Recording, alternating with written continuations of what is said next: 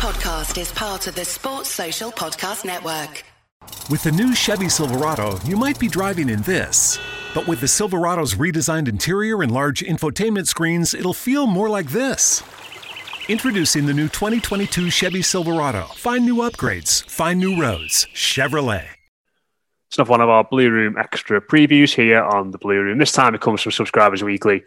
And joining me earlier today were Dave Downey, Carl Roper, and former England international Sky Sports pundit and Evertonian Sue Smith joining us for a chat about the toffees. Spoke about the protest at Old Trafford to start off on Sunday and the impact of that and what it could mean for football going forward.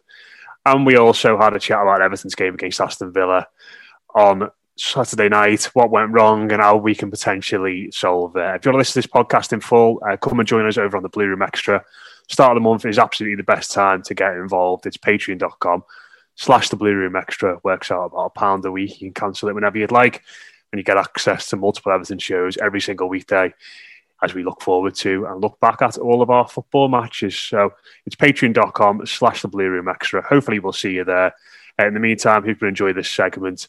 Uh, we have a chat about Carlo Ancelotti's comments after the game on Saturday where he questions some of the attitude of some of the players in the squad. What player has ever improved from being publicly scorned by a manager? I, I can't think of many who, who've, who've reacted to a manager publicly slating them. And whilst he's done it perhaps more, much more collectively, he hasn't singled out individual names and, and sort of hammered them. Mm. Uh, if you're if you're Everton's back four and you're getting slated by your manager publicly when you've lost 2 1 at home to Aston Villa because of a couple of individual errors by certain players. Surely the old adage of you, need to do that. You don't air your dirty linen in public like that.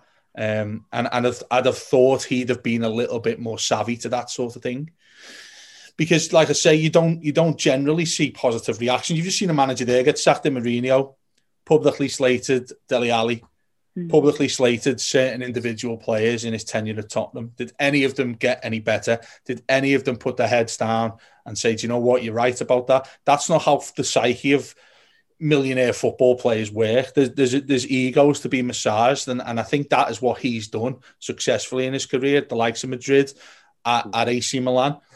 But you're not doing it with Zlatan here. You're not doing it with Cristiano Ronaldo or Gareth Bale or any players like that. You know, you haven't you haven't got. You probably don't need to come out and slate those fellas, do you? Because but the point the, the point I'm making is, if that was ever the case, he, he'd never do it because they're that good He'd never do it because of their reputation themselves as world footballing stars based on how well they've done as footballers and their credentials. The fact he feels like he can do it at Everton, I think, is a little bit of an issue. Um, because just simply because the way players react. No player, if you know, it, it's the same in any line of work. If somebody come out and, and, and, slated me publicly working on the BBC or Sue for working on Sky, um, a colleague somebody who's higher up than you, perhaps a manager, an editor comes out and says that publicly, how does that make you feel? Forget about how well or or how bad somebody's done. I don't think that's ever going to get a positive reaction. You do it behind the scenes. You pull a player to one side and say, "Look, son, you, are not you're not doing well enough here." Mason Holgate made a couple of individual mistakes last couple of games. You pull him to one side and say, "Look, Mason, what's going on? Is there a reason why you're doing this? Is there a reason why you feel, I don't know, you can take those chances in games when we're, at the you know the business end of a, of a season? Why aren't you just putting your foot through it rather than pissing about at the back or not listening to the to Michael Keane shouting for the header? You do that one on one. I, I, I bet you know 99 times out of 100, possibly 100 times out of 100, that player is going to react in a positive way. But you come out and say it on Sky in his post match interview and say, look, some players didn't play well here. The defense was was was was was awful. Things like I know he hasn't said that, but you know, variants of that. How is a player going to react? You're going to think, mate, I've been running my well, socks off for you. Yes, I've made an individual error, but am I going to? Uh, do you expect me to react positively when you're hanging me out to dry to Joe Public? Well, what, does does that make a difference, Sue, when you're in a dressing room? I don't know if you've ever been in that situation where you had a manager your playing career where someone came out and effectively called into question the, the character of, of the team? I mean, sure, surely it, it, it, impinges on your trust too. If yeah. you've got a manager that doesn't deal with an issue you've had as a player on a more individual and much more, I think, caring maybe is the wrong word, but a much more, I don't know, focused, maybe more intimate meeting than simply saying it and outing it in front of a dressing room or in the media. Yeah, I, I think it, it's more the word attitude. I think that's what got me because I, yeah. I just think uh, as a player, that's the minimum that you have to have. Yes, you know, yeah. you've got to have the right attitude. You've got to work hard, and you know the mistakes happen, don't they? So, like you say, Holgate messing around with it at the back, just clear it. But you work on that then in training. You say, look, you're in this situation next time, do this. So that's the thing that got me when he said the players' attitudes. And like you say, he said it before. And I was a bit like, wow, that has to change. You know, if that is the case, attitudes have to change because every time I stepped onto a football pitch, my attitude was was spot on. I made mistakes, I made errors, but I knew that I would be given 100%, and especially because yeah. of the positions that they're in. Like you say, sometimes you can say Aston Villa, uh, they had nothing to play for, but they did. They had the right attitudes and they did play. So I think that was the thing that got me more than anything in, in that, that sort of statement. Just just one other thing I wanted to ask you about that. That's because I know the other lads want to jump in as well. Yeah. Does, does, does that change too when it's someone like Carlo Ancelotti saying that though? As opposed to you know the, the run of the mill managers that Everton have had down the years, and I don't know. I'm, I'm just sort of thinking about it, and uh, you know, I don't know if the players will necessarily read through this sort of stuff on, on socials or whether they, you know, they, they get the reports sent through or they go on the Everton website every morning or, or anything like that. Do you think they see it as in that way of being a targeted thing about their attitude, or maybe they look at it as this is somebody like Carlo Ancelotti, you know, I'm going to take on board what he says and, and react to it? Or is it just a bit of a throwaway comment from a manager who's, who's pissed off at the end of a game his team's just lost? It could be. And I think sometimes when you get interviewed straight after a game, you often say things that maybe if you have time to reflect, you, you probably would say something slightly different. But oh my, if Carlo Ancelotti managed me, I would listen to every single word that he says because of what he's achieved. And, and that must be what the players do. You, you can imagine going into training he just gives you little bits, little snippets to make you be like the best player you can be. Yeah, yeah, I would listen to everything. I'm sure every single player does that. I, I was just going to say, I, I think we've got a direct comparison here between how this is done and how it's worked successfully and where it hasn't. You look at Jordan Pickford Ancelotti stuck by him all season long throughout every single mistake the lad's made. Yeah. And he's been hammered left, right, and centre. We only know, I mean, people still talk about the, the Van Dijk incident, don't they? Much that I think everybody mentions it at some point in the working day. I think it's it's that much of an institution in our lives now. But Ancelotti has been resolute throughout any criticism of Pickford, even when he's fielded Robin Olsen as a selection ahead of him without any injury concerns, and he's gone and picked Olsen. He's still come out after games and said Pickford's still my number one. The United game was it where uh, he said Olsen's in goal now, but Pickford will be back in next week.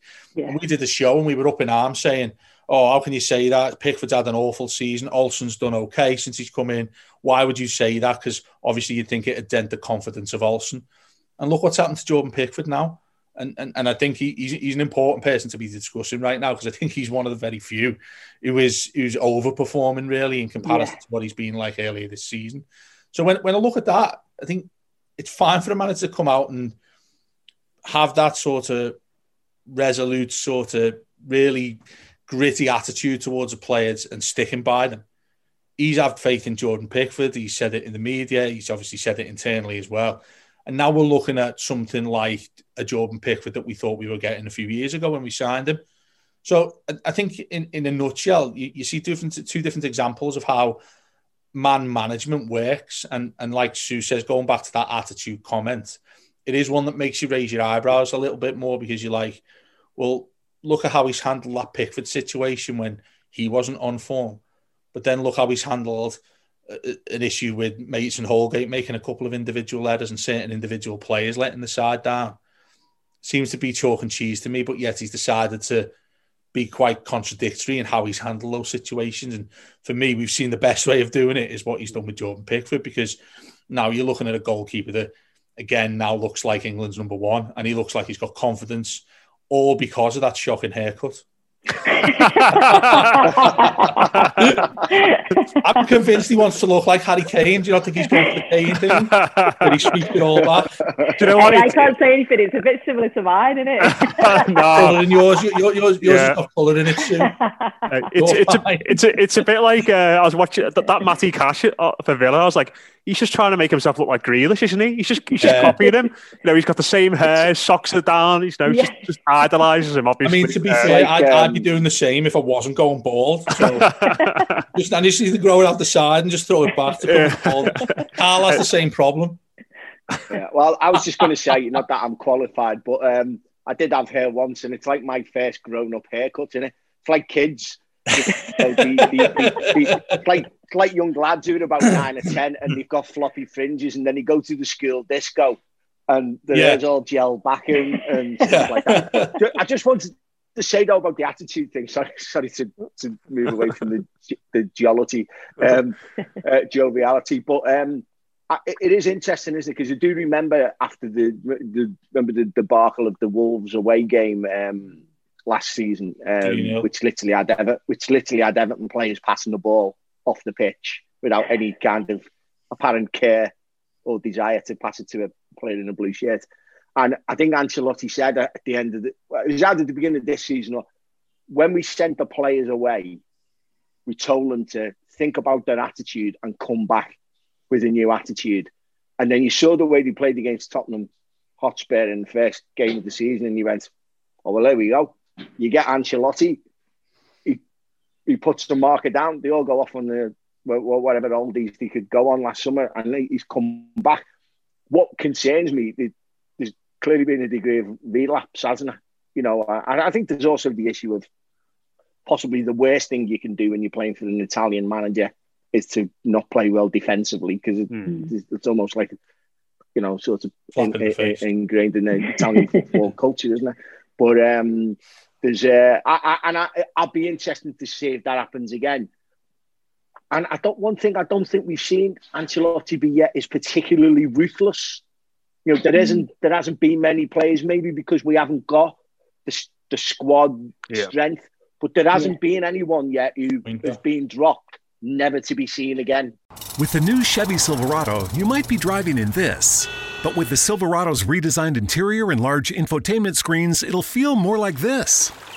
Introducing the new 2022 Chevy Silverado. Find new upgrades, find new roads. Chevrolet. Sports Social Podcast Network.